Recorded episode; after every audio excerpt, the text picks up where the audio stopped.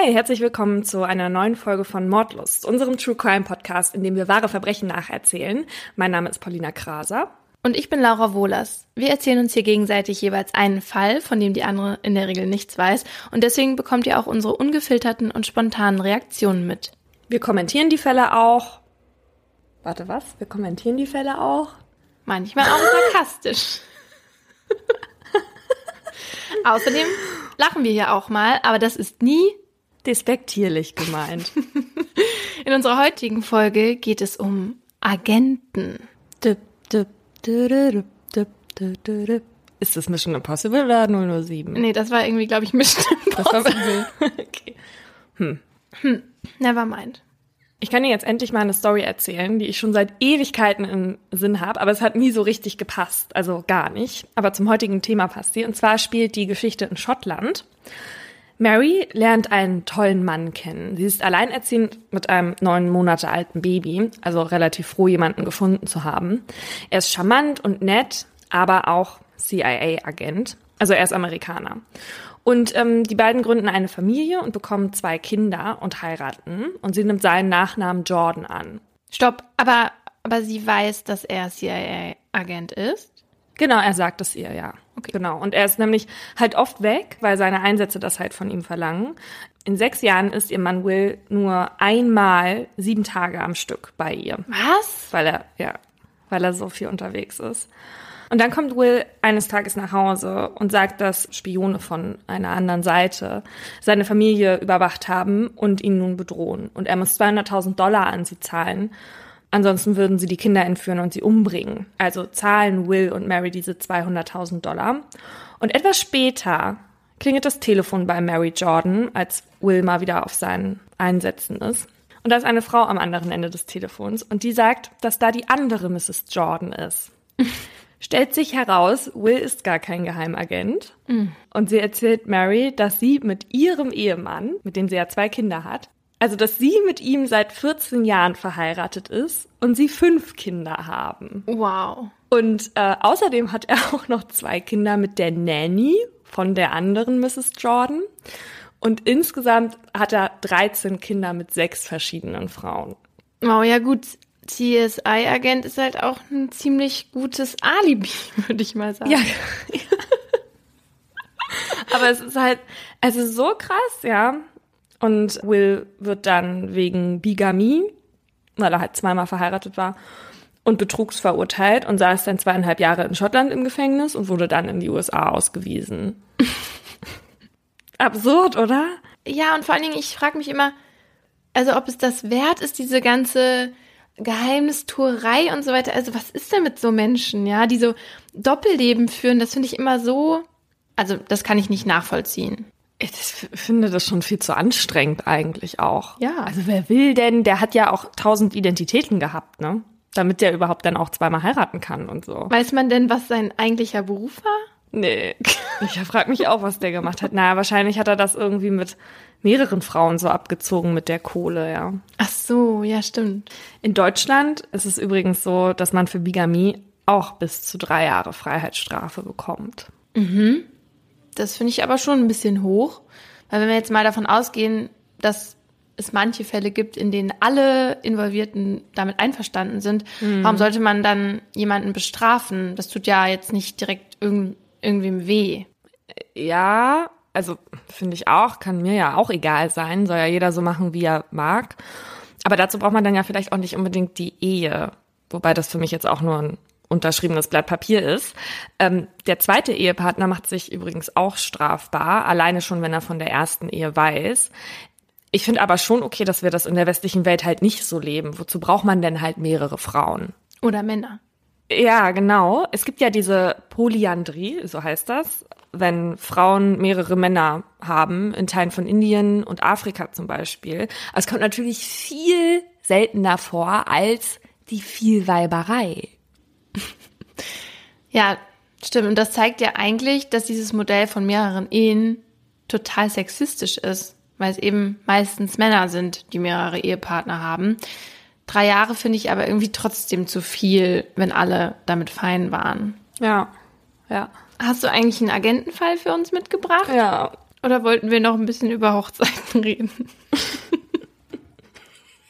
Laura findet es okay, mit mehreren verheiratet zu sein. Ich muss dazu sagen, dass ich mein Fall, mein Agentenfall, dreht sich eher um die persönliche Entwicklung eines Agenten und um seine Laufbahn. Alle Signale, alle Warnungen und Befehle hatte er die letzten Tage und Wochen ignoriert, so gut er konnte. Als Jack auf dem Bahnsteig einer New Yorker U-Bahn steht, tritt plötzlich ein Mann an ihn heran. Er flüstert, du musst nach Hause kommen oder du bist tot. Jack ist bestürzt, bekommt es aber hin, nicht in Panik zu verfallen. Nachdem er sich umgesehen hat, ob auch niemand außer ihm diese Worte gehört hat, steigt er in den Zug und fährt zur Arbeit. Jetzt muss er sich entscheiden. Seine Leute wissen nun, dass er die Nachricht erhalten hat. Als Albrecht Dittrich 1968 Chemie an der Uni Jena, also der damaligen DDR, studiert, denkt er noch, dass er später Professor für Chemie werden wird. Die Chancen dafür stehen auch gut. Albert ist ein schlauer Kopf und sieht es als Sport an, den Dozenten eins auszuwischen, indem er ihre besonders schwierigen Fragen beantworten kann. Er ist immer gut vorbereitet auf die Vorlesung, weil er weiß, dass er immer gefragt wird, wenn die anderen Studenten mal nicht weiter wissen. Das schmeichelt ihm und damit hat er sich mittlerweile einen Ruf an der Uni erarbeitet. Herausragen aus der Masse, das treibt ihn an. Auch im Basketballteam bekommt er viel Anerkennung. Er liebt den gemeinsamen Erfolg und fühlt sich dort zugehörig. Ein Gefühl, das er zu Hause nie hatte. Seine Mutter war nicht sehr fürsorglich in seiner Kindheit. Einmal hatte Albrecht starke Bauchweh. Seine Mutter schickte ihn mit dem Bus zum Krankenhaus, obwohl er gar nicht mehr laufen konnte. Küsse oder Umarmung waren nie Teil seiner Kindheit. Das Basketballteam ist für ihn wie eine Familie. Es ist das erste Mal, dass er erkennt, dass es wertvoll ist, sich für eine Sache einzusetzen, die größer ist als er selbst. Und Albrecht ist mit 1,90 ziemlich groß. Während seines Studiums treten immer wieder Kommilitonen oder Dozenten an ihn heran, die ihn vorschlagen, doch in die SED, also der Sozialistischen Einheitspartei Deutschlands, einzutreten. Die SED ist die damals führende Partei und strebt nach marxinistisch-leninistischen Werten. Albrecht gefällt die Philosophie der Partei. Kapitalismus ist das Feindbild und ein sozialer Staat die Lösung, um eine klassenlose Gesellschaft zu erreichen. Westdeutschland ist der Nachfolger von Hitlerdeutschland und wird vom größten Feind, den Vereinigten Staaten von Amerika, regiert. Albrecht wird Mitglied in der FDJ, also der Jugendorganisation der SED, und der Kommunismusgedanke geht ganz in ihn über. Durch seine Staatstreue stehen ihm jetzt auch Türen für eine politische Laufbahn offen. Im September 1970 klopft es an Albrechts Zimmertür. Als er die Person hereinbittet, steht vor ihm ein kleiner Mann, den er noch nie an der Uni gesehen hat. Seinen Namen nennt er nicht. Ich will mit Ihnen über Ihre berufliche Zukunft sprechen. Können Sie sich vorstellen, für die Regierung zu arbeiten? fragt er.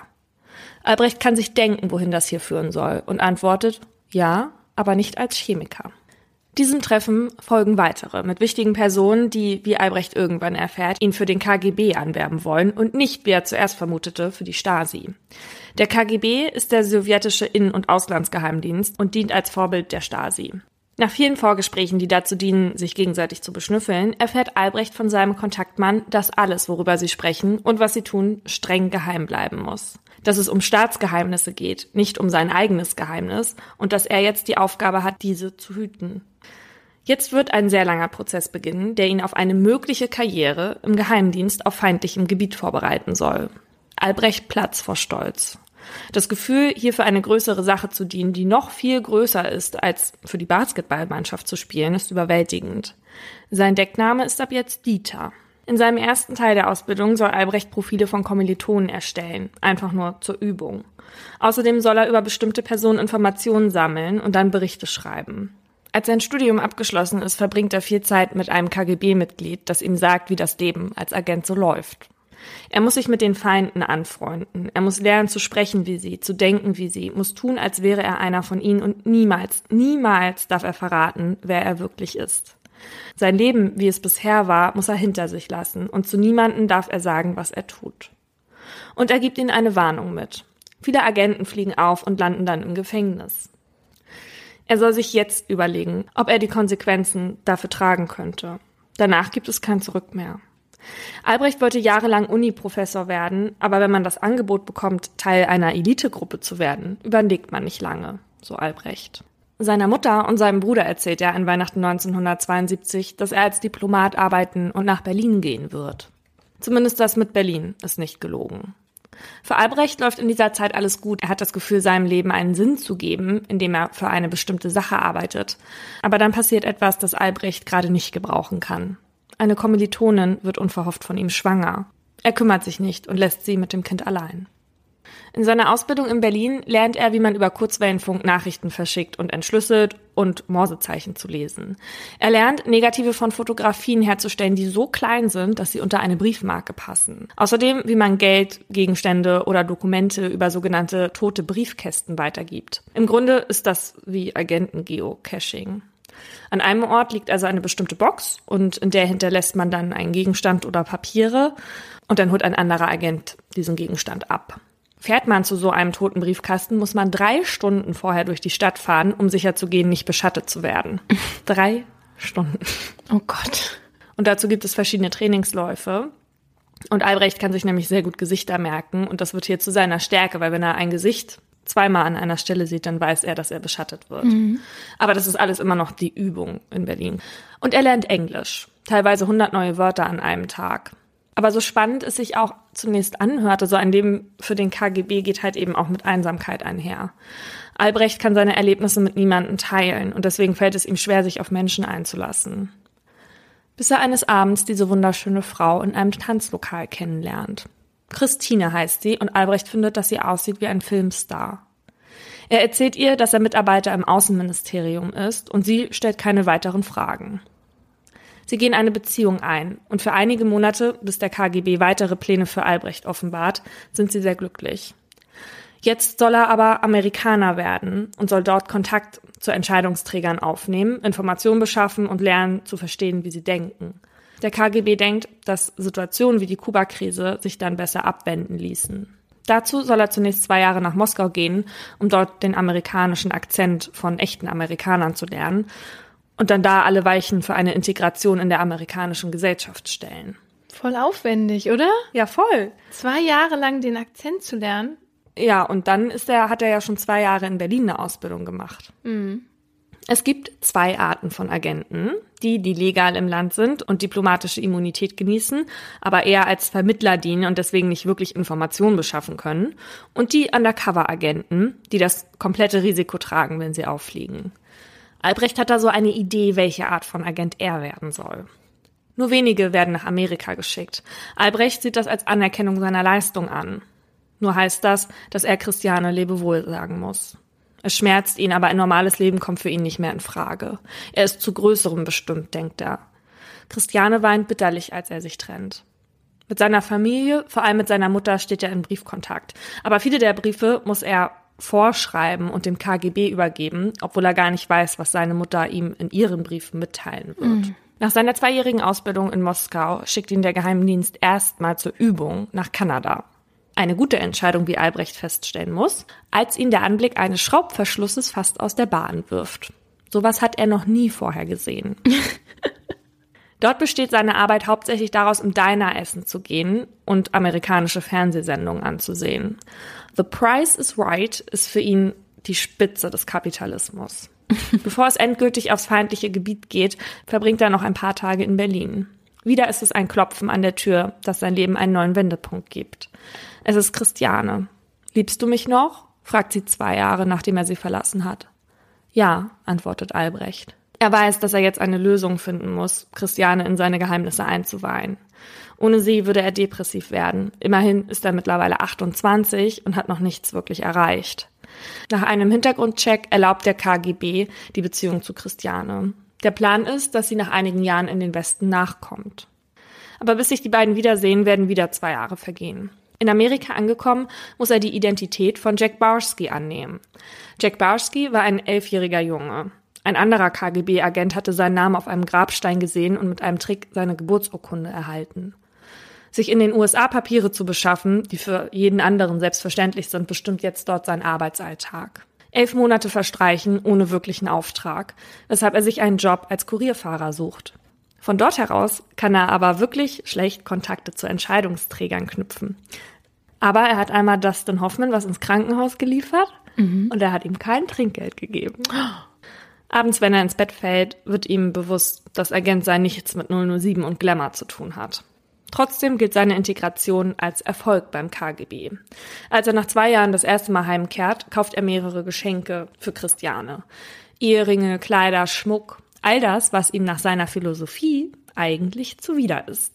Die Wiedersehensfreude bei ihm und Christiane ist überwältigend. Zwei Wochen verbringen sie in einem Ferienanwesend und heiraten noch während seines Aufenthalts. Christiane ist bewusst, dass sie nicht wissen, wie viel Zeit vergehen wird, bis sie sich das nächste Mal wiedersehen. Aber diesmal will sie etwas von Jack behalten. Sie will ein Kind von ihm. Jack ist einverstanden. Später erfährt er über den Kurzwellenfunk, dass Christiane tatsächlich in dieser Zeit schwanger geworden ist. Als sie sich diesmal trennen, tun sie das in der Hoffnung, sich irgendwann nicht mehr verabschieden zu müssen. In seiner Zeit in den USA studiert Jack noch einmal Wirtschaft und Informatik und macht seinen Abschluss, um Kontakte zu Intellektuellen zu knüpfen. Er schließt als Jahrgangsbester ab und arbeitet danach als Programmierer. Eines Tages entschlüsselt er abends die Nachricht, wieder über das Kurzwellenradio, dass sein Sohn Matthias geboren wurde. Mutter und Kind sind wohl auf. Aber als er alle zwei Jahre wieder zurück nach Berlin kommt, merkt er, dass er zu seinem Sohn keine richtige Beziehung aufbauen kann. Hm. Matthias nennt ihn Onkel und die Ehe zu Christiane erkaltet nach und nach. Generell ist jetzt vieles anders, als er sich das damals gedacht hat. Seine neue Stelle als Programmierer bei einer Versicherungsfirma stellt sein ganzes Wertesystem auf den Kopf. Im Kommunismus wurde ihm immer eingetrichtert, dass Versicherungsunternehmen die größten Ausbeuter sind. Aber er fühlt sich gar nicht ausgebeutet und er mag seine Arbeit. Überhaupt ist es mittlerweile so, dass er nicht mehr das Gefühl hat, dass ihn seine Arbeit die eigentlich ja als Tarnung dient, von seiner Arbeit als Spion abhält, sondern dass eher die Spionagetätigkeiten ihn davon abhalten, ein normales Leben als Amerikaner zu führen. Hm. Die ständigen Berichte über die Lage und die Stimmung im Land erfordern viel Zeit. Acht Jahre nach seiner Einreise in die USA lernt er über eine Kontaktanzeige Penelope kennen. Sie ist illegal aus Guana eingewandert. Jack hatte schon immer eine Schwäche für Frauen, die hilfsbedürftig sind. Deswegen heiratet er sie, damit sie eine Green Card bekommt. So führt er jetzt eine Ehe in Deutschland mit Christiane und eine in den USA mit Penelope. Bigamie again. In dieser Zeit überlegt der KGB, Jacks Einsatz abzubrechen, weil sie nicht die gewünschten Resultate bekommen. Und obwohl ihm der Job mittlerweile fast lästig ist, will er erstens nicht ohne richtige Ergebnisse heimkehren. Und ich persönlich glaube auch, dass er da schon zu der Zeit eher Amerikaner ist als ein deutscher Spion. Also bringt er den KGB dazu, ihn noch weitere zwei Jahre dort zu lassen. Als er bei seinem nächsten Aufenthalt Christiane die Nachricht überbringt, schreit sie und bekommt einen Anfall. 1996 ist Jack das letzte Mal in Berlin. Obwohl er Christiane verspricht, zurückzukommen, kommt er nie wieder. Auch seiner Mutter schreibt er noch einen Brief, dass in zwei Jahren endlich Schluss mit allem ist. Für sie arbeitet er als Wissenschaftler der Raumfahrt irgendwo in Russland. Christiane weiß ja, was er, mhm. was er macht. Ne? Dass er nicht wiederkehren wird, hat damit zu tun, dass Penelope von Jack schwanger ist und sie will das Kind behalten. Jack sagt ihr, dass er sie zwar nicht liebt, aber er versichert, für sie da zu sein und für das Kind Unterhalt zu zahlen und stößt damit jetzt auch seine zweite Frau vor den Kopf. In dieser Zeit bekommt er den Orden am Roten Band, das ist die zweithöchste Auszeichnung der Sowjetunion gewesen, und er weiß gar nicht warum. Ich auch nicht. Warum? Nee, Nein, niemand weiß das. Er, er weiß es ja auch nicht, weil das Ding ist, er muss, selbst wenn er irgendwelche Leute beschattet, dann macht er das und er erfährt nicht, was mit diesen Informationen passiert. Okay. Aber anscheinend hat er ein paar gute Informationen rausgefunden, sonst wird er ja nicht diese Abzeichen bekommen. Ja, aber es ist auch irgendwie seltsam, für etwas ausgezeichnet zu werden. Du weißt gar nicht, für was. Ja. Als Penelope entbindet, ist Jack diesmal dabei. Als seine Tochter Chelsea geboren wird, das Kind, das er nicht wollte, von der Frau, die er nicht liebt, überwältigen ihn seine Gefühle. Und in den Tagen nach der Geburt wächst seine Liebe zu dem kleinen Mädchen noch mehr.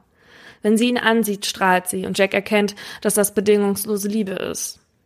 Er ist so stolz auf seine Tochter und seine neue Rolle als Vater. Sein Leben in Amerika könnte man als Außenstehender jetzt als heile Welt ansehen bis er im Dezember 1988 die Nachricht entschlüsselt, die ihn aus seiner mittlerweile gut bürgerlichen Situation rausreißen wird.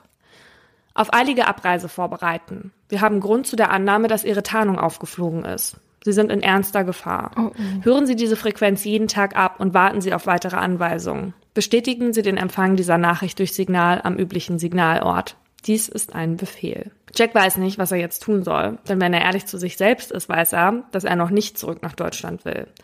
Zwar hatte er die Anfangsjahre darauf hingearbeitet, sich zu integrieren, um dann als gefeierter Held nach Deutschland zurückzukehren. Aber jetzt fühlt sich dieser Schritt halt nicht mehr richtig an. Also ignoriert er die Nachrichten, die er bekommt, obwohl er weiß, dass ihm darauf möglicherweise Hinrichtung droht und versucht verzweifelt einen Ausweg zu finden. Währenddessen versucht der KGB, ihm auf immer wieder neuen Wegen Botschaften zukommen zu lassen. Bis der unbekannte Mann auf dem Bahnsteig an ihn herantritt und ihm Du musst nach Hause kommen oder du bist tot ins Ohr flüstert. Jetzt weiß der KGB, dass Jack die Nachricht erhalten hat. Das heißt, jetzt muss er handeln. Hm. Soll Albrecht Dittrich zurück nach Deutschland gehen oder soll Jack Barsky in Amerika bleiben? In Deutschland könnte er gut von dem Geld des KGBs leben und ihm stünde mittlerweile ein Reihenhaus zu. Bliebe er hingegen in Amerika, ginge er ein doppeltes Risiko ein. Entweder landet er im Gefängnis, wenn seine Tarnung auffliegt, oder aber der KGB findet und tötet ihn, weil er sich seinen Anweisungen widersetzt hat. Es ist nur eine kleine Sache, die auf der Pro für bleiben Liste steht. Seine Tochter Chelsea. Aber die wiegt mehr als alle Risiken oder Pro-Argumente fürs Weggehen. Aber wie den KGB überzeugen? Unter welchem Vorwand könnte er bleiben, ohne Befürchtung haben zu müssen, dass sie ihn ausschalten? Und da kommt es ihm in den Sinn. Hättest du eine Idee? Ja, wahrscheinlich. Also wenn ich er wäre, würde ich mich an die NSA oder CIA wenden und quasi Agent für die werden. Du würdest Verrat begehen? Ja, wenn er da bleiben will, ist es ja die einzige Möglichkeit, oder? Oder, ich habe noch eine andere Idee, oder ja. oder er geht. Ist sie auch so gut? Die ist noch viel besser. Der geht zum Schönheitschirurg und lässt sich umoperieren und dann sieht er nicht mehr aus wie er und dann kann er so weiterleben. War es eins von den beiden? Und wo kriegt er eine neue Identität her? Ja, kann man sich doch bestimmt auf dem Schwarzmarkt besorgen.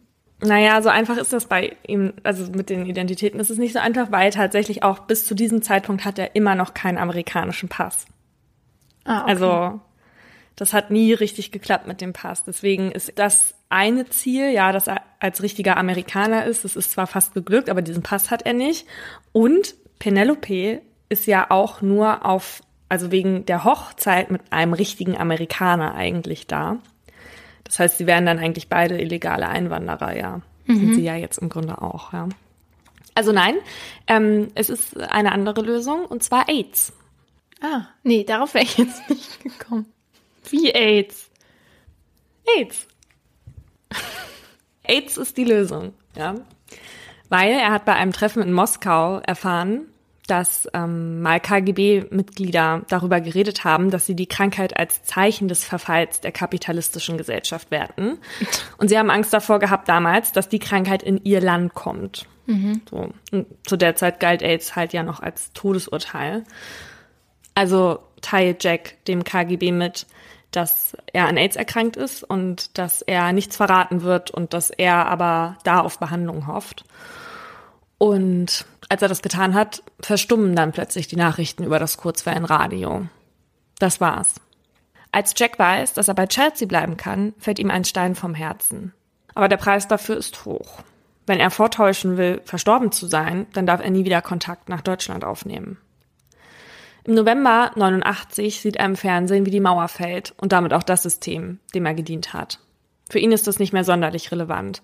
Sein Leben hat er jetzt seiner Familie zugeschrieben. An Konsequenzen oder seine Beziehung aus Deutschland denkt er immer seltener. Seine Mutter hat, nachdem sie nichts mehr von ihm gehört hat, nach ihm suchen lassen und sogar bei einer vermissten Sendung im russischen Fernsehen teilgenommen. In ihrer Verzweiflung hatte sie sogar Gorbatschow geschrieben. Nach Krankheit an Parkinson stirbt sie, ohne je herauszufinden, was mit ihrem Sohn passiert ist. Auch Christiane hat mit Jacks Verschwinden zu kämpfen und lässt ihn als verschollen erklären und sich irgendwann scheiden. Jacks Erinnerungen an seine deutsche Familie verblassen. Er bekommt noch ein Kind mit Penelope, zieht mit seiner Familie gemeinsam durch das Land immer dem besseren Jobangebot hinterher. Mittlerweile verdient er viel Geld. Seine Ehe rettet das aber nicht.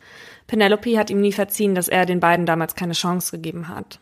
In einem Streit, bei dem er verzweifelt versucht, seine Ehe zu retten, schreit Jack sie an und offenbart ihr, was er alles für sie aufgegeben hat und tischt hm. ihr damit die ganze Wahrheit auf. Und das ist in zweierlei Hinsicht ein Fehler gewesen. Denn erstens wird Penelope so bewusst, dass sie keine gültige Aufenthaltsgenehmigung hat. Und zweitens ist Jacks Haus verwandt. Ein ehemaliger KGB-Archivar hatte nämlich Unterlagen gesammelt und sie dem FBI übergeben. Auf einer der Listen stand Jacks Name. Er steht schon länger unter Beobachtung. Als das FBI ihn bei einer als Straßenkontrolle getarnte Aktion mitnimmt, fragt er die Beamten, warum sie so lange gebraucht haben. Jack kooperiert mit ihnen, legt KGB-Geheimnisse offen und darf im Gegenzug dafür im Land bleiben. Er ist so gut in die amerikanische Gesellschaft integriert, dass die Behörden ihm sogar dabei helfen, einen echten Pass zu bekommen. Also er ist jetzt richtiger Amerikaner. Mhm. Und er hat den Namen des kleinen toten Jungen behalten. Mhm. Viele Jahre später sieht er sogar seine Kinder, die mittlerweile erwachsen sind, in Deutschland wieder. Nur Christiane darf er nicht mehr kontaktieren. Darum haben ihn später Matthias und seine Frau gebeten. Auch wenn das erstmal wie ein Happy End klingt, ist es so, dass Jack immer noch eine bittere Leere fühlt, die ihn dann jahrelang zur Flasche greifen lässt. Mhm. Offenbar fehlt ihm halt jetzt der übergeordnete Sinn, dem ist er ja immer hinterhergestrebt. Ja. Mhm. Seine Laufbahn begann als Wissenschaftler und wirklichen Frieden findet Jack aber nur in Gott. Seine letzte Frau hat ihn nämlich dahin geführt, die ist 24 Jahre jünger als er und schenkt ihm noch ein Kind. Das heißt. Der ist auch so ein Fähnchen im Wind, ne? Also. Also, erst sind seine Werte, ja, also Kapitalismus geht gar nicht. Dann geht er nach Amerika, ach, ja doch, Kapitalismus ist eigentlich ganz gut. Dann, ähm, weißt du, was ich meine? So, mm, ja, aber das Ding ist, der ist als ganz junger Mensch da äh, eingetreten und der kannte ja nichts anderes, ja. Und äh, wenn man dann irgendwann erkennt, so, oh, die Werte, an die ich glaube, ähm, die sind nicht das Richtige und es gibt noch viel mehr andere Möglichkeiten, dann verstehe ich das schon, ja. Du musst ja sehen, das ist ja alles über einen Zeitraum von, weiß ich nicht, 30, 40 Jahren passiert, ja. Ja, aber trotzdem, also weiß ich nicht, ich kann das nie so richtig verstehen. Also klar, wenn man so jung ist und ähm, dann kommt diese Organisation auf einen zu und schenkt einem so viel Aufmerksamkeit und äh, haben irgendwie Vertrauen in einen oder man denkt es zumindest, obwohl man eigentlich ein Agent ist, der das Risiko komplett selber trägt, dann verstehe ich das schon. Aber trotzdem hat er sich ja einiges erlaubt, sage ich jetzt mal irgendwie, oder? Also, dass er erstens mal das mit der Mutter, dass er sich da nie wieder gemeldet hat. Ja, aber das ist vielleicht auch gewesen, um sie zu schützen, ja. Das kann ich ja in einer gewissen Weise noch nachvollziehen. Was ich nicht nachvollziehen kann, ist, dass er die Frau mit dem Kind da zu Hause so lange hat sitzen lassen, obwohl er schon die nächste kennengelernt hat. Und dann Penelope ja auch angelogen hat, was ihren Aufenthaltsstatus angeht, ne? Ja. Ja. Und dann irgendwie so, ja, also ich liebe dich nicht, aber äh, wir machen das jetzt mit dem Kind und dann kriegen wir auch noch ein zweites Kind und dann am Ende. also gut, naja, also und jetzt hat er seine christliche Frau und jetzt ist es ein Happy End. Das ist wirklich ein Happy End, weil er ist ja jetzt auch schon sehr alt. Ich glaube, da kommt nicht mehr so viel. Was man ihm aber ja lassen muss, ist, die Idee mit dem AIDS war ja wirklich ziemlich gut, oder? Der war halt schon schlau, mhm. aber das sagt auch hauptsächlich er. Also hast du ein Buch von ihm gelesen, oder wie? Ja. Ja. Und das ist auch am Ende die Begründung, warum ich diesen Fall hier heute erzähle. Ähm, ich hatte ihn mal bei Lanz gesehen und fand das ganz spannend und dachte mir, ach, wenn ich das Buch jetzt lese für den, äh, für den Podcast, dann erfahre ich ein bisschen was über seine Agententätigkeiten. Mhm. Und das war tatsächlich fast gar nicht so. Also er ist halt immer zu diesen toten Briefkästen, hat da irgendwelche Unterlagen reingelegt, aber was da drin steht, das erfährt man quasi nicht. Und ich glaube, ich weiß aber auch warum, ja. In einem Interview wurde er nämlich mal gefragt, ob er heute noch Angst hat. Und dann sagte er, darauf möchte er eigentlich nicht antworten. Es gibt den KGB ja so nicht mehr. Mhm. Aber dadurch, dass er jetzt eh schon so eine öffentliche Person geworden ist, ist das, also im Prinzip wäre er ein leichtes Ziel jetzt für alle Nachkommen des KGB. Mhm. Ja, also für, kann ja sein, dass da immer noch jemand eine offene Rechnung mit ihm hat, ja. Ja. Er hat zwar nie andere verraten, aber trotzdem ist er ja damals quasi den Befehlen nicht gefolgt, ja. Ja. Und das Ding ist, ich bin tatsächlich so ein bisschen naiv an diese Folge rangegangen, weil ich dachte, da, da wird's knallen im Buch und so. und hab dann halt, das Buch heißt Der falsche Amerikaner von Jack Barsky und hab mich, hab dann halt diese 400 Seiten gelesen. Oh mein Gott.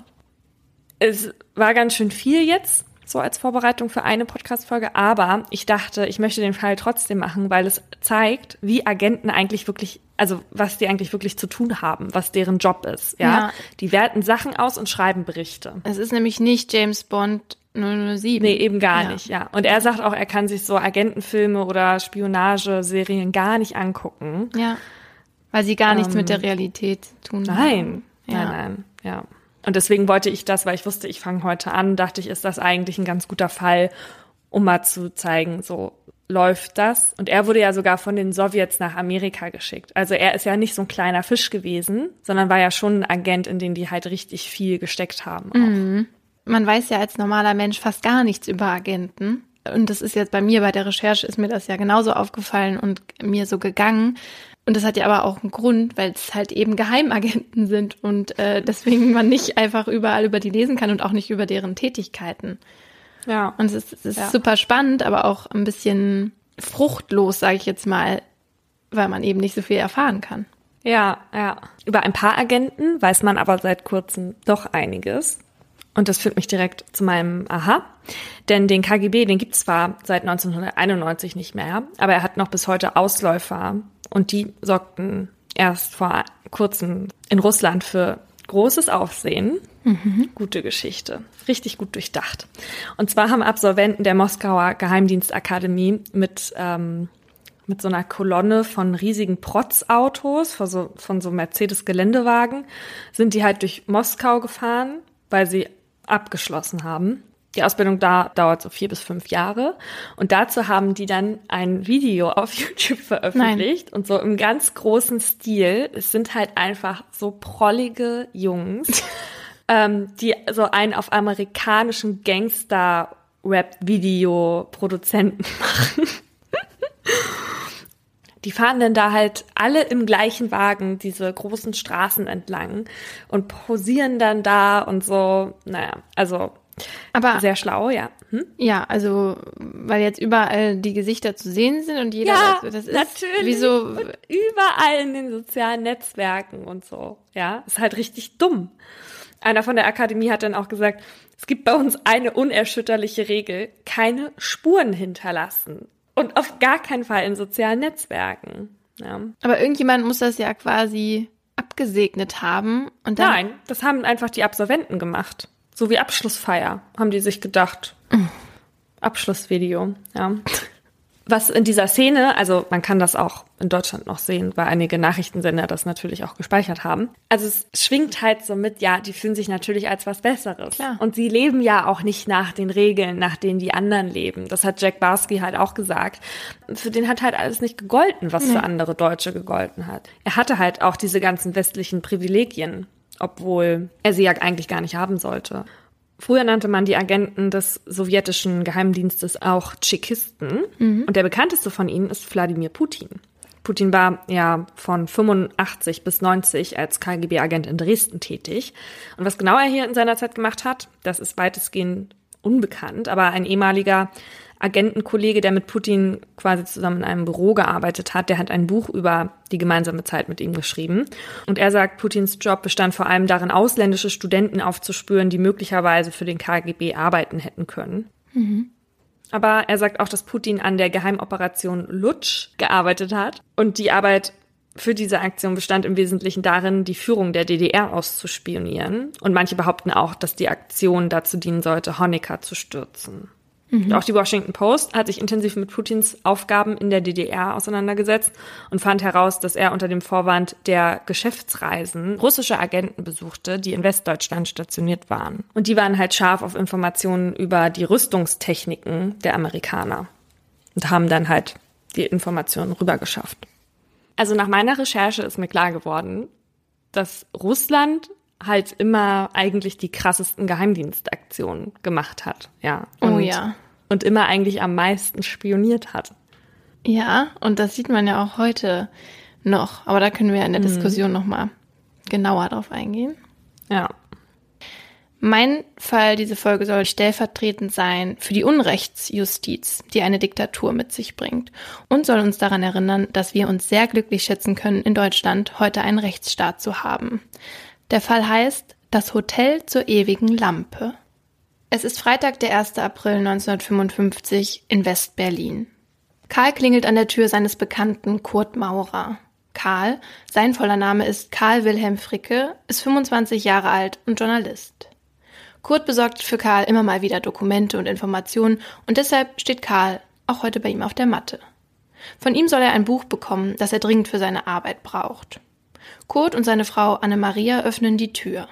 Die drei setzen sich an den Esstisch und unterhalten sich. Dann gibt's Schnaps. Erst ein, dann ein zweites Gläschen für alle. Dann spricht Karl Kurt auf das Buch an. Er hat nämlich nicht ewig Zeit. Am frühen Abend ist er mit seiner Verlobten Friede Lind in seiner Wohnung verabredet. Karl folgt Kurt zum Schreibtisch, um das Buch zu begutachten. Danach setzen sich die zwei Männer wieder zu Anne-Maria an den Tisch und trinken noch einen Schnaps. Doch nach dem dritten Shot fühlt Karl einen bitteren Nachgeschmack auf der Zunge. Er wundert sich. Den hatte er bei den zwei anderen Gläschen nicht geschmeckt. Oh oh.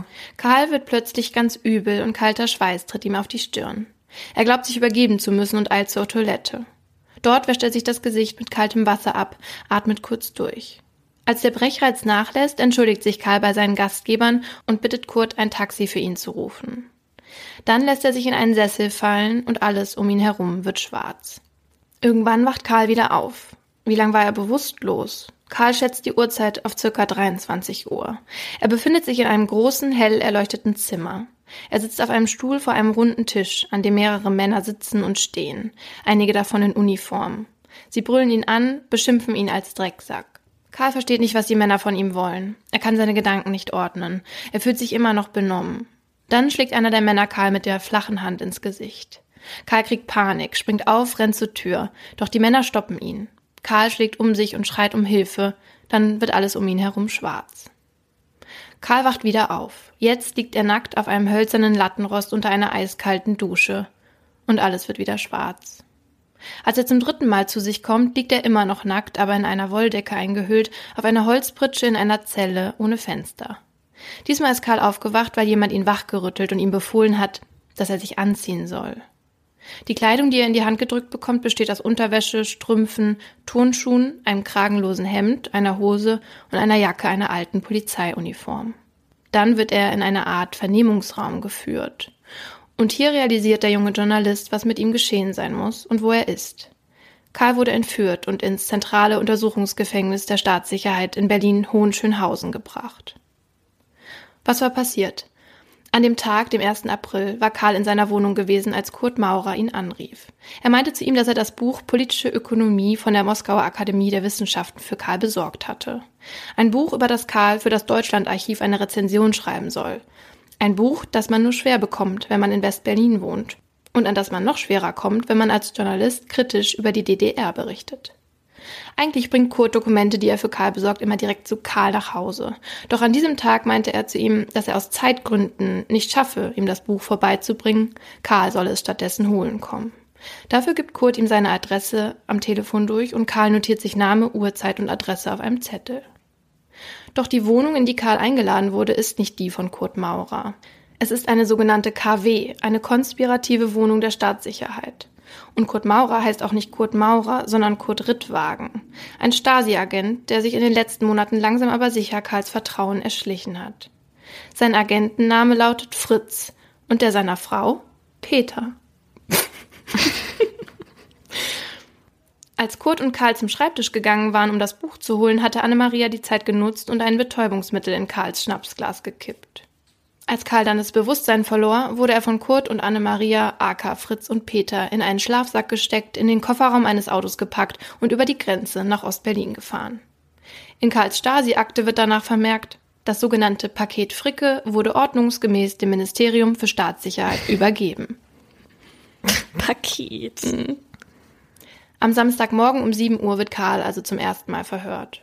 Hinter einem hellen Schreibtisch sitzt ein Mann in Uniform. Karl soll sich auf einen Holzschemel setzen. Hände flach auf die Oberschenkel, befiehlt der Mann ohne Wirsch. Dann beginnt die Vernehmung. Welche Tätigkeiten übten Sie in Westdeutschland aus? Für welche Pressedienste sind Sie als Journalist tätig gewesen? Von wem haben Sie die Informationen zur Abfassung dieser Artikel und Aufsätze erhalten? Darauf antwortet Karl wahrheitsgemäß, einen Teil dieser Informationen habe ich aus meinem eigenen Archiv, aus Pressemitteilungen, Veröffentlichungen der demokratischen Presse und biografischem Material. Außerdem zählt er verschiedene Organisationen auf, von denen er hin und wieder Informationen über die DDR bekommen hat, alle mit Sitz in der BRD. Von welchen Personen aus dem Gebiet der Deutschen Demokratischen Republik und des demokratischen Sektors von Berlin wurden sie mit Informationen und Nachrichten beliefert? fragt der Vernehmungsführer. Von Personen, die im Gebiet der DDR und dem demokratischen Sektor Berlins wohnhaft sind, habe ich keinerlei Informationen erhalten, weder schriftlich noch mündlich, antwortet Karl. Als sich diese letzte Frage immer wiederholt, erst in anderem Wortlaut, dann immer wieder genau gleich, wird Karl bewusst, was das Ziel dieser Befragung ist. Die Stasi will nur wissen, wer ihn aus der DDR mit Informationen versorgt. Karl weiß nicht, was er tun soll. Er hat keine Kontakte in die DDR. Er antwortet also immer dasselbe. Trotzdem geht es weiter. Frage, Antwort. Wenn Karl während des Verhörs unbewusst seine Sitzhaltung ändert, schreit ihn der Mann an. Setzen Sie sich anständig hin. Nach sechs Stunden und immer wieder derselben Frage muss Karl ein Vernehmungsprotokoll unterschreiben. Ein richtiges Protokoll ist das allerdings nicht, denn der Interviewer hat die Antworten von Karl in seinen eigenen Worten niedergeschrieben und auch nur das, was er für wichtig hält. Nach diesem ersten Verhör wird Karl noch etliche Male verhört. Noch am selben Abend um 23 Uhr muss er wieder ins Vernehmungszimmer. Siebeneinhalb Stunden wird er diesmal befragt. Am nächsten Tag wieder ab 23 Uhr, dann sechseinhalb Stunden bis halb sieben am Montagmorgen. Boah. Dann hat Karl knapp sechs Stunden Zeit, bis er wieder verhört wird. Diesmal 19 Stunden. Nein. Eine Dauervernehmung, die nur durch die kurze Einnahme von Essen und das Gehen auf die Toilette unterbrochen wird.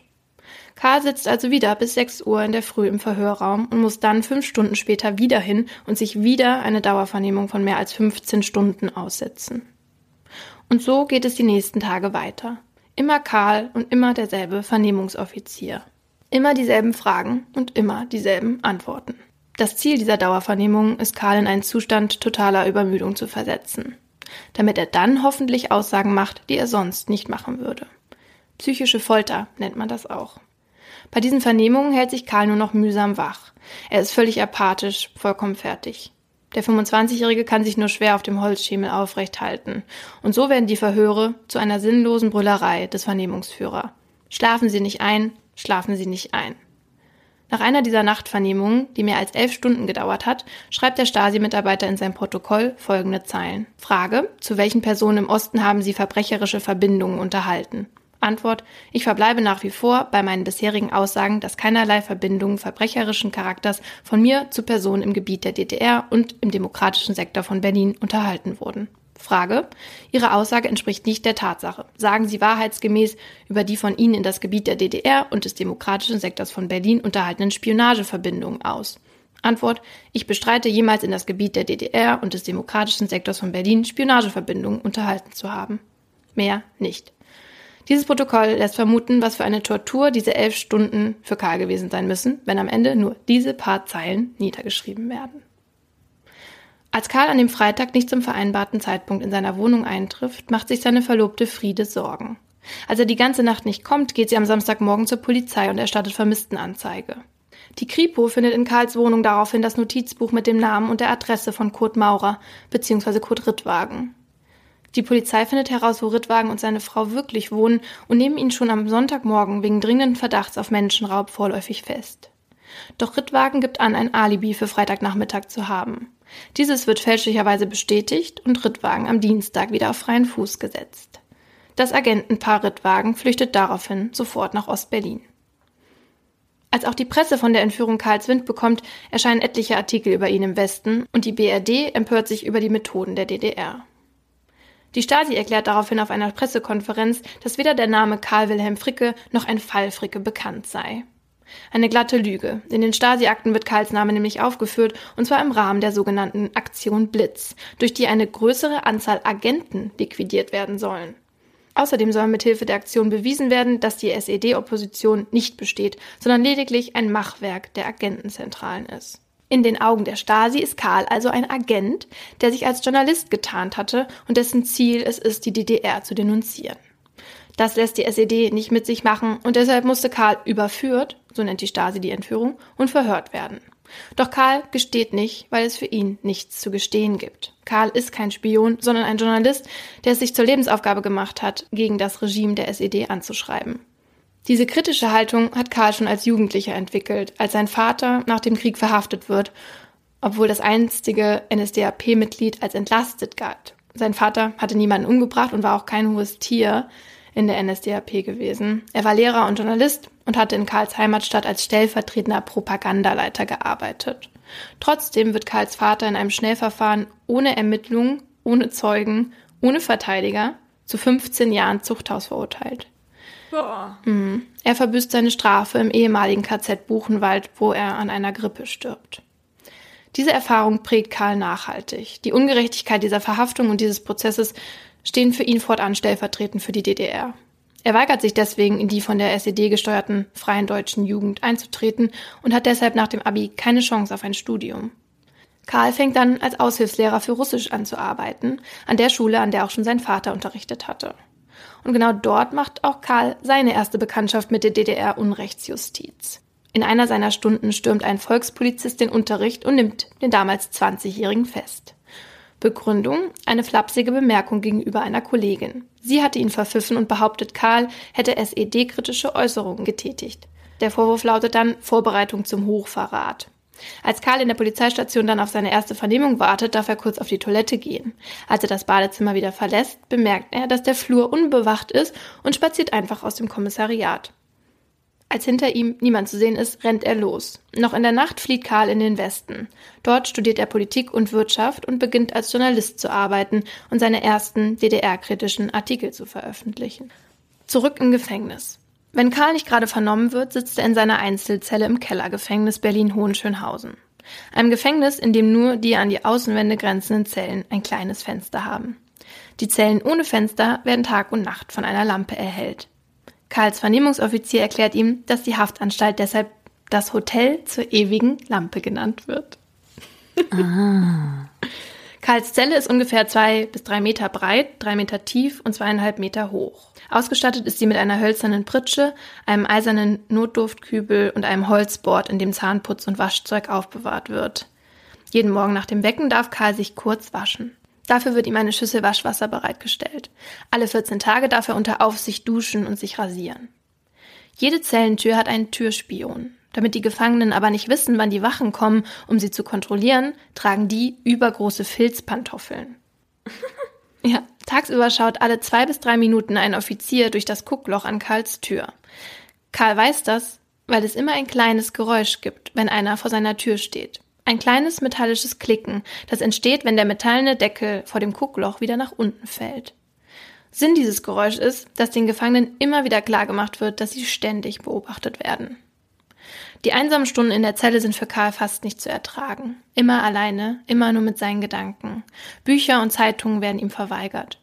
Karl versucht nicht durchzudrehen und sich gedanklich zu beschäftigen. Zum Beispiel mit auswendig gelernten Gedichten oder durch selbstgestellter theoretischer Schach- oder Skataufgaben. In den ersten drei Monaten darf Karl seiner Verlobten und seiner Mutter nicht schreiben. Auch keinem Anwalt. Während Karl in Urhaft sitzt, wird auch seine Mutter verhaftet, die immer in der DDR geblieben ist. Ihr wird vorgeworfen, für ihren Sohn als Kurier tätig gewesen zu sein. Auch Edith Fricke wird von demselben Vernehmungsoffizier befragt wie Karl. Doch davon bekommt ihr Sohn nichts mit. Der eigentliche Sinn der Festnahme ist es natürlich, Informationen über Karl zu beschaffen. Doch auch Edith Fricke weiß nichts von Spionage. Trotzdem wird auch sie immer wieder verhört. Ihr setzen die Verhöre mehr zu als Karl. Irgendwann geht es Edith so schlecht, dass sie während einer Befragung einen Nervenzusammenbruch bekommt. Dabei schreit sie und versucht, aus dem Vernehmungszimmer zu flüchten. Nach dieser Aktion soll Edith in eine Psychiatrie eingeliefert werden. Dort soll ein Arzt sie auf ihren Geisteszustand hin untersuchen, um herauszufinden, ob sie haftfähig ist oder nicht. Die Untersuchung dauert 80 Tage. In der Diagnose steht dann, dass Edith eine schwere Depression hat. Aber, Zitat, bei der Angeklagten ließen sich nach Abklingen der Haftpsychose keinerlei im Sinne einer echten Psychose oder im Sinne einer organisch oder hirntraumatisch bedingten Wesensänderung sprechende Krankheitsanzeichen feststellen. Also ist Edith haftfähig und kommt zurück nach Berlin-Hohenschönhausen, ganz in die Nähe ihres Sohnes, ohne es zu wissen. Am 14. Februar 1956 wird sie dann zu zwei Jahren Zuchthaus verurteilt. Der offizielle Grund Staatsverleumdung und Ausfuhr von Geld aus der DDR. Von alledem bekommt Karl nichts mit. Auch ihm steht in diesen Tagen ein Prozess bevor. Angeklagt ist er wegen Spionage und Kriegshetze. Am 11. Juli 1956 um 9 Uhr soll die Verhandlung beginnen. Karl bereitet sich vor. Einen Verteidiger will er nicht. Er will sich selbst verteidigen. Dazu hat sich Karl entschieden, als ihm mitgeteilt wurde, dass er zwar einen Verteidiger haben könne, dieser aber einer in der DDR zugelassener Rechtsanwalt sein müsse. Ja, das hätte ich auch gemacht. Als ob der wirklich seinen Rechtsbeistand im Sinn gehabt hätte. Genau, sowas kommt für Karl nicht in Frage.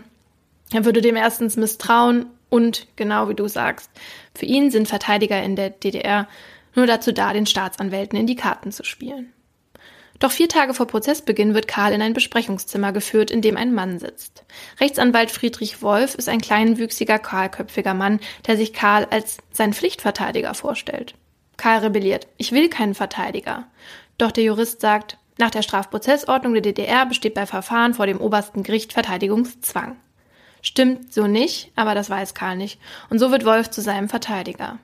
Bei ihrem ersten und letzten Gespräch über die bevorstehende Verhandlung erklärt Karl ihm, dass er aus Westberlin entführt wurde. Daraufhin sagt Wolf, dass dies keinen Einfluss auf die Verteidigung haben könne.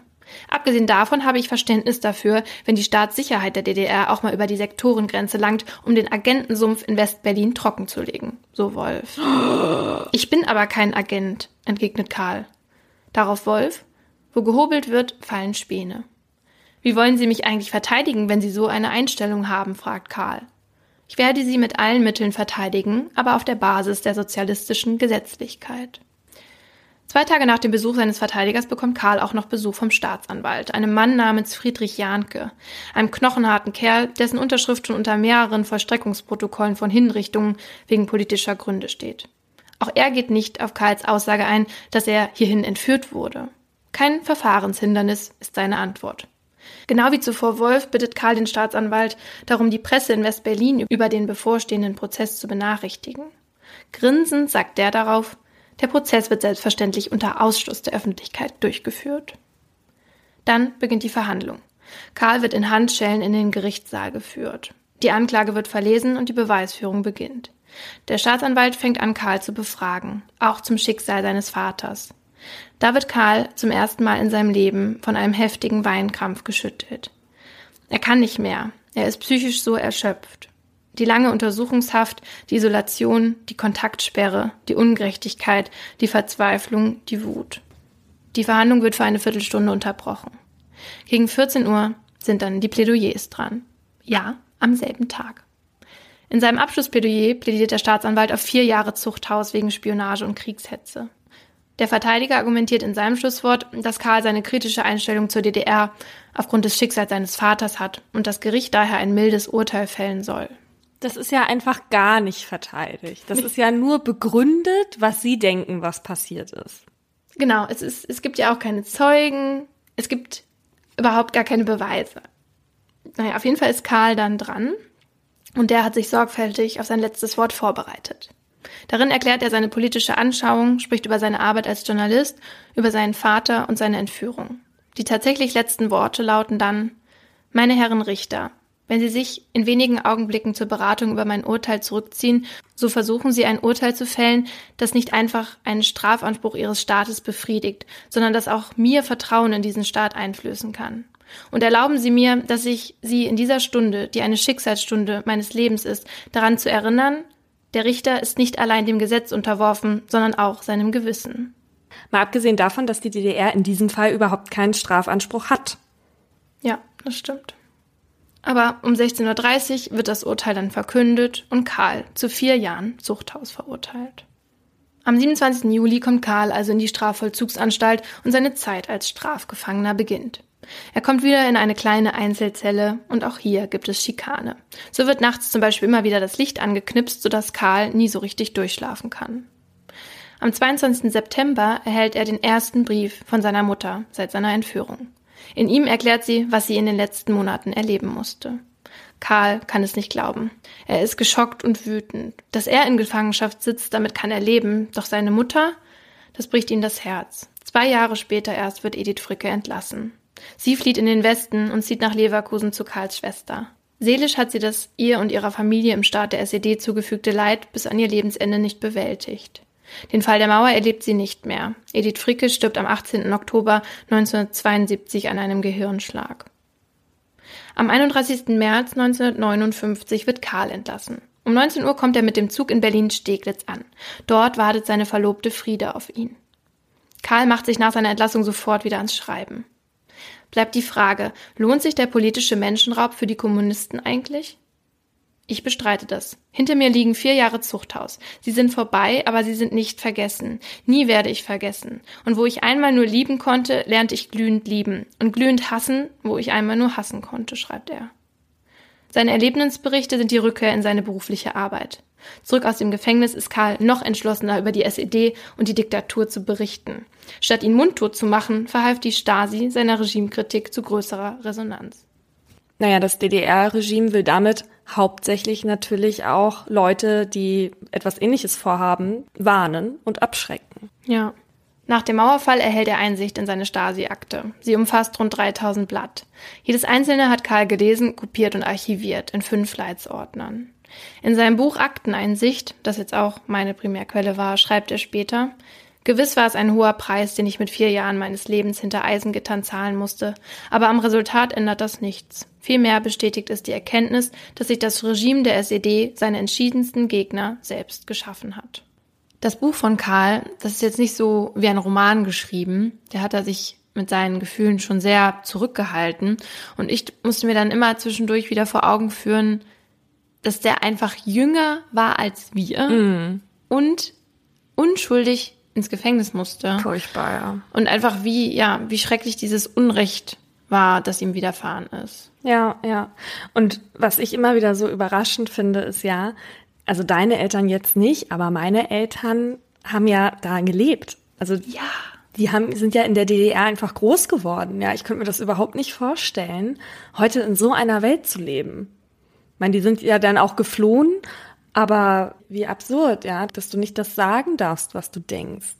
Genau, das, da wurden Leute verknackt, die vielleicht die einen Witz gemacht haben über die SED oder so. Also das war ja mhm. schon und dass es keinen Anwalt gibt, keinen ordentlichen Anwalt, dass ja, dass die Prozesse einfach ein Witz waren und einfach immer nur das gemacht wurde, was der Staatsanwalt gefordert hat. Genau das passierte dann halt immer. Und ich finde, das vergisst man oft, wenn man über die DDR nachdenkt oder darüber liest oder was weiß ich. ich. Ich muss auch ehrlich gesagt sagen, dass wir in der Schule das nicht so gelernt haben, dass äh, was da eigentlich für eine Diktatur geherrscht hat Nein, und dass es da nee. keine Gewaltenteilung gab und es da, dass es furchtbar, furchtbar war. Ja. Genau. Ich hatte auch eben im Kopf, dass ich von der DDR irgendwie so einen romantisch verklärten Blick habe. Ja. Ich, und ich weiß gar nicht, warum das so ist. Also, wenn ich an die DDR denke, dann denke ich natürlich so an das kommunistische System und daran, dass alle früh Kinder bekommen haben, weil der Staat für die Obhut der Kinder gesorgt hat quasi. Also damit die Frauen halt früh wieder arbeiten gehen konnten. So. An, an sowas denke ich. Und wenn man sich seine Informationen nicht selber irgendwie im Laufe der Jahre angeeignet hätte, in der Schule habe ich es auf jeden Fall nicht so gelehrt bekommen. Ja, und die entschiedensten Gegner der SED, darunter eben Karl Wilhelm Fricke, führen mich zu meinem Aha.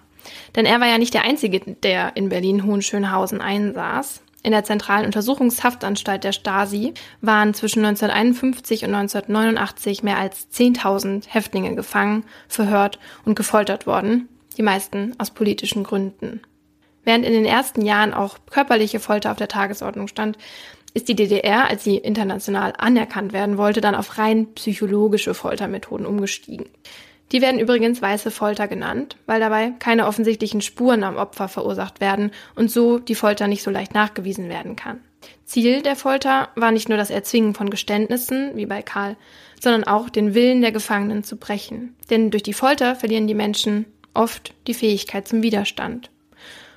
Um das zu realisieren, wurden die Gefangenen wie auch Karl in Isolationshaft gesteckt. Außer dem Wärter und ihren Vernehmungsoffizier bekam ein Gefangener in der Regel niemanden zu sehen. Außerdem wurden den Inhaftierten im Stasi-Knast systematisch Schlaf entzogen, indem eben beispielsweise mal das Licht angeknipst wurde. Und eine weitere Foltermethode ist die Ungewissheit und Desorientierung. So mussten die Gefangenen am Anfang über Stunden, ohne beachtet zu werden, auf den ihnen zugewiesenen Platz sitzen ohne zu wissen, was weiterhin geschehen sollte. Also die wurden nicht informiert, was jetzt passiert oder so. Die saßen da einfach über Stunden. Keiner hat sich für die interessiert. Während der Anwesenheit der Häftlinge wurden auch fingierte Telefonate mit falschem Inhalt geführt. So wurde zum Beispiel so getan, als wäre einem Angehörigen des Häftlings etwas Furchtbares zugestoßen. Oh, wie ätzend. Mhm. Und was diese weiße Folter mit den Menschen macht, habe ich den Neuropsychologen Thomas Elbert gefragt, der sich in seinen Forschungen mit den Konsequenzen von psychischer Folter beschäftigt. Es kommt zu einer kompletten Veränderung des gesamten körperlichen Geschehens. Das weiß jeder, der schon mal nahe an einem Verkehrsunfall dran war, dass der Körper sich dann auf diese Bedrohung hin sozusagen im Kampf, Flucht oder vielleicht auch sogar Ohnmachtsanfall vorbereitet. in der Folter wird jetzt das herausgezögert, dass die Personen dauerhaft aus diesem Gefühl der Bedrohung oder aus der tatsächlichen Bedrohung nicht mehr herauskommen. Wie wirksam ist so eine Methode denn, um wie jetzt in der DDR zum Beispiel Geständnisse oder Informationen aus den Personen herauszubekommen? Die Information, die man kommt, ist eigentlich, bekommt, ist eigentlich nichts wert, weil die Leute mit allen Mitteln irgendwas erzählen, nur um der Folter zu entfliehen. Und deswegen ist auch nicht so, dass äh, Länder, sind ja immer noch die Mehrzahl aller Länder, die systematisch Folter anwenden, Folter anwenden, um Informationen zu gewinnen. Die wenden Folter an, um äh, Bevölkerungskreise oder Schichten einzuschüchtern und dort Angst zu verbreiten, um sie besser kontrollieren zu können. Ja, ich wollte gerade sagen, das muss denen, die foltern, ja auch bewusst sein, dass man da nicht die besten Informationen aus einem rauskriegt. Meine Frage an Herr Elbert war dann noch, was passiert denn eigentlich nach der Folter? Was passiert mit diesen Menschen, die stecken so nach wie vor in der Bedrohung ihrer Folter drin, da kommen die eigentlich nicht mehr so richtig raus aus eigener Kraft. Die fühlen sich, äh, die haben eben auch, was wir als posttraumatische Belastungsstörung bezeichnen, ihre Albträume, ihre Wiedererleben. Die Folter ist eigentlich immer da. Um Menschen, die zumindest psychisch nicht mehr aus diesem Folterkeller kommen, zu helfen, hat Herr Elber zusammen mit anderen Wissenschaftlern die sogenannte narrative Expositionstherapie entwickelt. Bei der geht es darum, mit dem Patienten alle Bedrohungserinnerungen zu durchlaufen, also die durchzugehen mit dem und sie dann sozusagen zu vergeschichtlichen, so hat er das genannt, also sie zu verorten in Raum und Zeit, weil oft hat der Patient quasi das Gefühl oder ja der traumatisierte Mensch, dass es sich nicht um eine Erinnerung handelt, sondern um ein konkretes Erfahren in der Situation und diese Flashbacks und so weiter. Und mithilfe der Therapie soll den Patienten dann klargemacht werden, dass es sich um eine Erinnerung handelt und dadurch soll diese Erinnerung dann in einen Kontext gebracht werden und so verarbeitet werden. Ein Teil der Therapie kann es auch sein, an die Orte des Schreckens zurückzukehren. Wirklich? Genau, und das machen auch einige Ex-Gefangene heute im ehemaligen Untersuchungsgefängnis in Berlin-Hohenschönhausen. Denn heute ist das eine Gedenkstätte. Dort kann man also Ausstellungen anschauen und Führungen mitmachen. Und viele der Guides da, die da durchführen, sind ehemalige Gefangene. Ach Quatsch. Wie cool ist das bitte? Ja, genau, die führen dann halt durch die Gänge und zeigen die Zellen, die sind auch noch teilweise so wie früher und auch die Verhörräume. Ja, und erzählen dann von ihren eigenen Erlebnissen dort. Und jetzt kommt's. Wir machen da so eine Führung bei einem Ex-Gefangenen mit. Cool. Ja, oder? Genau, und das ähm, Interview mit dem Ex-Gefangenen und was wir da so erlebt haben, das stellen wir euch dann natürlich auch auf Instagram. Ach, das ist ja spannend. Hm. Wir beide hatten uns ja jetzt mit älteren Fällen beschäftigt, weil wir gerne Geschichten von deutschen Agenten erzählen wollten. Jetzt wollen wir aber erstmal über den aktuellsten Fall diskutieren, der auch für sehr viel Berichterstattung gesorgt hat. Genau, es geht natürlich um Sergei Skripal und den Novichok-Anschlag. Und um alle auf einen Stand zu bringen, nochmal kurz, was ist eigentlich passiert. Der Ex-Spion Sergei Skripal und seine Tochter Julia werden am 4. März 2018 im britischen Salisbury bewusstlos auf einer Parkbank gefunden. Die beiden werden ins Krankenhaus gebracht, wo die Ärzte schnell den Verdacht haben, dass es sich um eine Vergiftung handeln könnte. Das stimmt auch, die beiden wurden vergiftet, aber nicht mit irgendeinem Gift, sondern mit einem militärspezifischen Nervengift der Novichok-Reihe. Novichok wurde in der ehemaligen Sowjetunion als Reaktion auf das Chemiewaffenprogramm der USA entwickelt, was dann auch den Schluss naheliegt, dass Russland hinter der Aktion stecken könnte. Deshalb erklärt Premierministerin Theresa May dann auch am 12. März öffentlich, dass höchstwahrscheinlich Russland für den Giftanschlag verantwortlich sei. Putin weist diese Vorwürfe dann aber entschieden zurück. Doch immer mehr Indizien weisen in diese Richtung. So werden zum Beispiel Videos von Überwachungskameras gefunden, auf denen zu sehen ist, wie zwei russische Agenten am Tattag in Salisbury unterwegs sind. Außerdem wird eine Nachricht nach Russland abgefangen, auf der so etwas steht wie das Paket wurde abgegeben, was ja auch sehr an Karl ähm, erinnert, an die, hm. an meinen Fall. Naja, auf jeden Fall werden auch in dem Hotelzimmer der beiden russischen Agenten Hinweise auf Novichok gesichert. Also der Fall ist eigentlich klar. Trotzdem erklärt Putin weiterhin, Russland habe damit nichts zu tun, woraufhin die beiden Verdächtigen überraschenderweise im September im russischen Staatsfernsehen auftreten und dort erklären, dass sie nur nach England gereist wären, um dort die Kathedrale von Salisbury und Stonehenge zu besichtigen. Also dass mhm. sie nur als Touristen äh, da waren. Mhm. Ja, das Ge wollte ich auch schon immer mal machen. Genau, zusammen mit deinem Agentenfreund.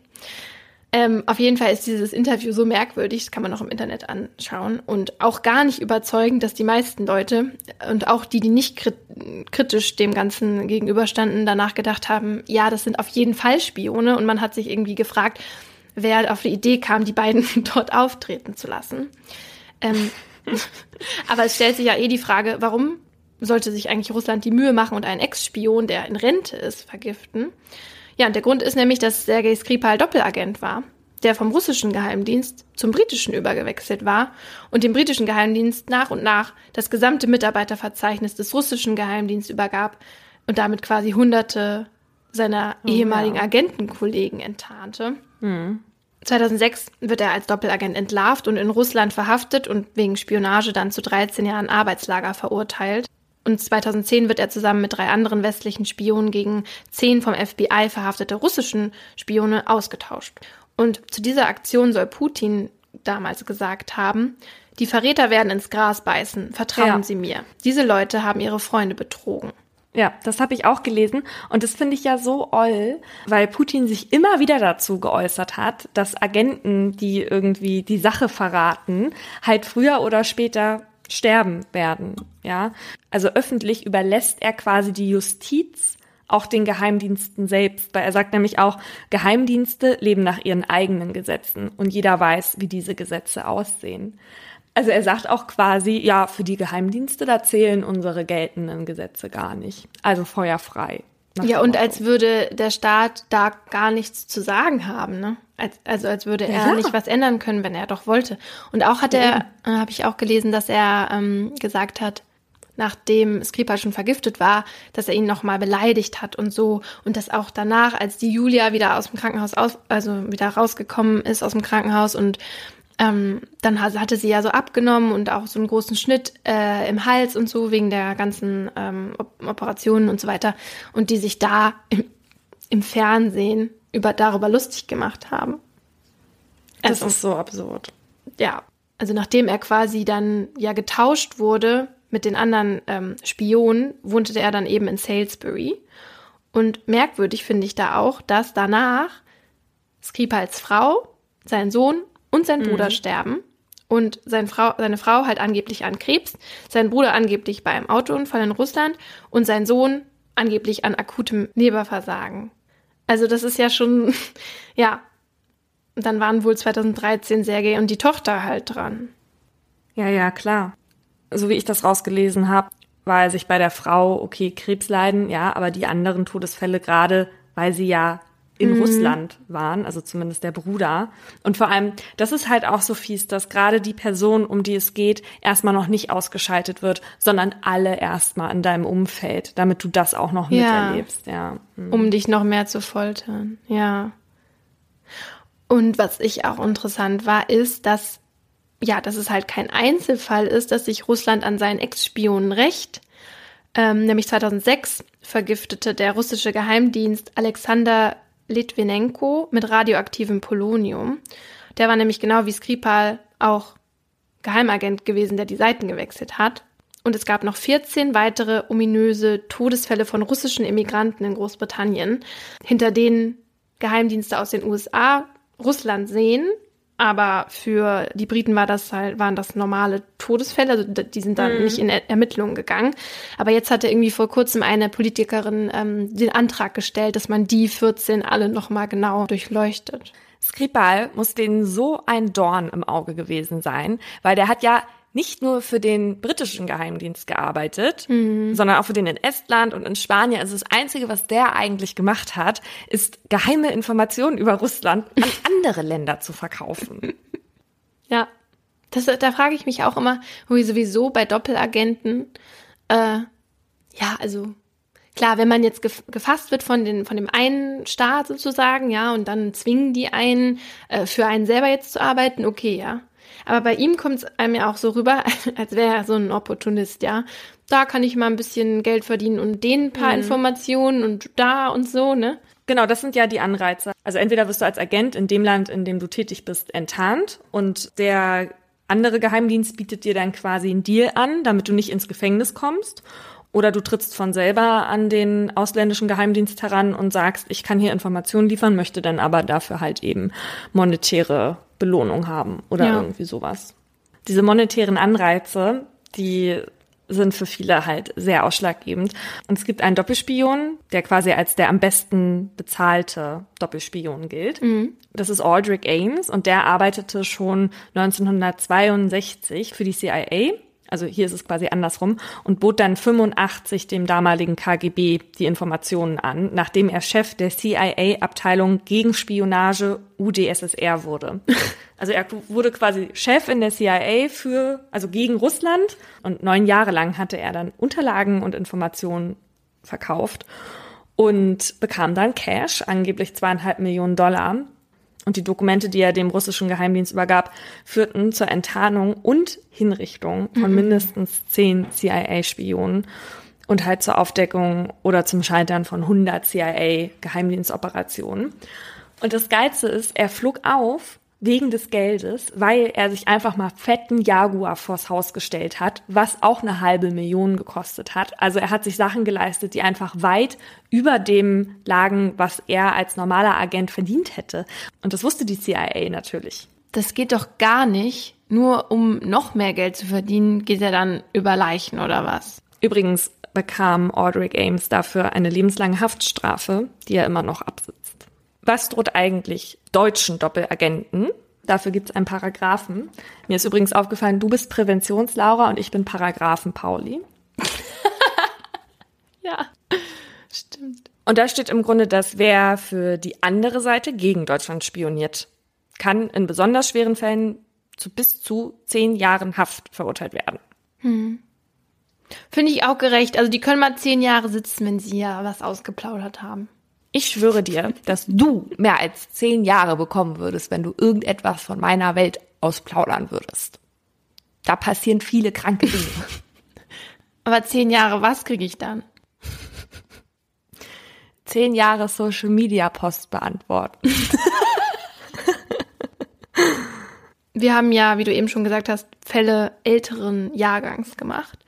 Und da sah die Arbeit der Agenten ja auch noch ein bisschen anders aus als heute. Zumindest gibt es heute andere Mittel zur, zur Spionage. Das Internet bietet da ja wunderschöne Möglichkeiten zum Abhören. Und das hat die NSA ja eindrucksvoll bewiesen. Und eigentlich ja nicht nur die NSA, sondern auch andere Geheimdienste überwachen heute die weltweite Kommunikation. Und das wissen wir eigentlich nur dank einer Person, und zwar Edward Snowden, dem mhm. bekanntesten Whistleblower unserer Zeit, der für die NSA gearbeitet hat der davon wusste, dass weltweit überwacht wird und auch ein bisschen ja willkürlich voll. Genau, ohne Grund, massenhaft, genau. Und der wollte nicht in solch einer Welt leben und ja, hat dann alles aufgezeichnet und die Dokumente gesammelt und weitergegeben. Und interessant in dem Zusammenhang fand ich, dass die Bundesregierung am, am Anfang ja noch bestritten hat, dass auch deutsche Bürger und Bürgerinnen und Behörden davon betroffen seien. Tja, dann hat sich aber gezeigt, dass der BND auch in den Skandal verwickelt war und quasi für die NSA die Deutschen ausgespäht hat und man auch jetzt im Nachhinein nicht wirklich weiß, was wussten die eigentlich, was wussten die nicht. Es wurde auch nie richtig aufgeklärt. Nee, finde ich auch fies eigentlich, dass man das einfach nicht weiß. Ja, ja also genau. Und ähm, was wir aber eben wissen, es wurde, es wurden von Deutschen äh, auch Metadaten gesammelt und gespeichert und das heißt Informationen darüber, wer mit wem in Kontakt ist, wie lange wer mit wem, mit wem in Kontakt ist und auch wo sich wer befindet. Das offizielle Ziel der NSA ist ja die Terrorabwehr. Aber wir wissen ja, Wissen ist Macht und wer weiß, wozu sie ihre Informationen am Ende benutzen. Und ich meine, sie haben ja auch Angela Merkels Handy angezapft, wissen alle möglichen äh, Wirtschaftsinformationen. Und was mich da halt beschäftigt, ist, okay, wir haben jetzt diese Möglichkeit dieser massenhaften Spionage, wir haben dieses Tool, das zu machen. Und wenn man jetzt mal nur an Terror denkt, ja, dann ist es natürlich gut, wenn man die Gefährder abhören kann und, und sozusagen scannen kann, wer über was redet und, und wer mit wem in Zusammenhang äh, steht und wer wann wo sein könnte. Aber wenn dann sozusagen dafür, um das zu erreichen, massenhaft auch unschuldige Leute abgehört werden, wo ist dann die Grenze? Wann hört man auf und wo ist das noch Kontrolle und wo ist das Überwachung? Ja, meine Oma hat ja auch immer gesagt, wenn wir am Telefon über Geld geredet haben, hat sie immer gesagt, sag das nicht, sag das nicht jetzt am Telefon. Und ich immer so, Oma, komm schon, ja, wen interessiert das? Ne? Und sie immer so, nein, sag es einfach nicht. Also es ist, und natürlich hat sie ja irgendwo recht, ja. Und jetzt stellen sich zu Hause alle so eine Alexa rein. Ja. ja. Das ist doch das Dümmste, was ich je gehört habe, dass es jemand wirklich macht. Und unter unseren Hörern werden auch welche sein. Aber vielleicht haben sie sich auch noch nicht so Gedanken darüber gemacht. Und ich habe mir auch erst nicht so Gedanken darüber gemacht. Aber es muss ja so sein. Sie hört ja die ganze Zeit mit, damit sie reagieren kann, wenn man, ja. wenn man sagt, Alexa. Ja, du vergisst das natürlich auch irgendwann, dass da dieses Ding bei dir drin steht. Und du willst zu Hause ja auch nicht das Gefühl haben, abgehört zu werden. Wenn, wenn man sich das mal, ich glaube, wenn man in, vor 50 Jahren das jemandem gesagt hätte, dass das mal passiert, dann, das wäre eine Dystopie einfach. Das wäre, ja, nicht, glaub, nicht zu glauben. Ja, aber mich wundert das, dass du nicht über deinen Abhörskandal redest, weil ich weiß, dass du nicht glaubst, dass es einer ist, aber du warst auf jeden Fall Opfer eines Abhörskandals. Erzähle bitte die Geschichte, wo einfach dieses Band nochmal von vorne abgespielt wurde bei deinem Freund. Ja, wie war das denn nochmal? Oh, oh Gott, Gott ich erzähle so die Geschichte. ja, das war einfach so. Also, okay.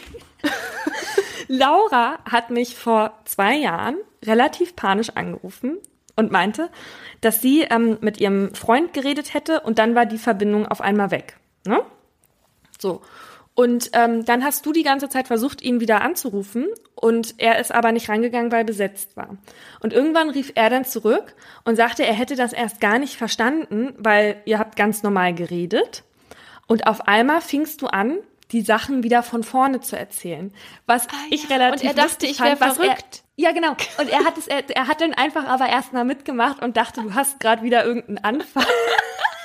Und anstatt zu sagen, kannst du mal aufhören, du hast mir das doch alles eben schon mal erzählt, hat er einfach so, ja, ist halt drauf eingegangen, bis er gemerkt hat, dass du wortwörtlich das Gleiche sagst wie ja. vorher. Ja. Und dann war es doch einfach irgendwann vorbei.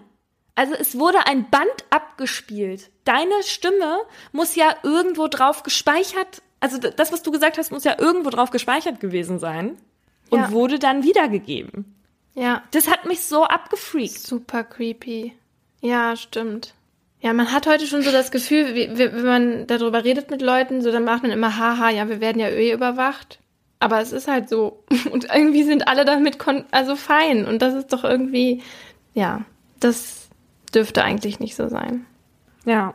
Das Thema Agenten haben wir uns übrigens für diese Folge ausgesucht, weil wir nach unserer letzten Folge mal ein bisschen durchschnaufen und nicht gleich wieder so emotional werden wollten.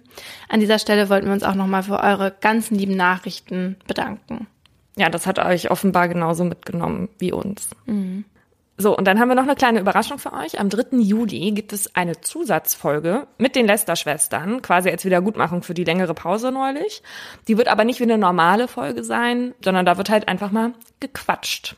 Also die Mordschwestern haben Lester-Lust. Und am Samstag sind wir ja auf dem Podcast-Picknick von Puls in Erlangen und deshalb wird die nächste Folge unsere erste Live-Episode. Wir freuen uns übrigens über jeden, der kommt und uns Hallo sagt. Wir schließen jetzt ab, das haben wir beim letzten Mal nämlich vergessen. Ist negativ aufgefallen.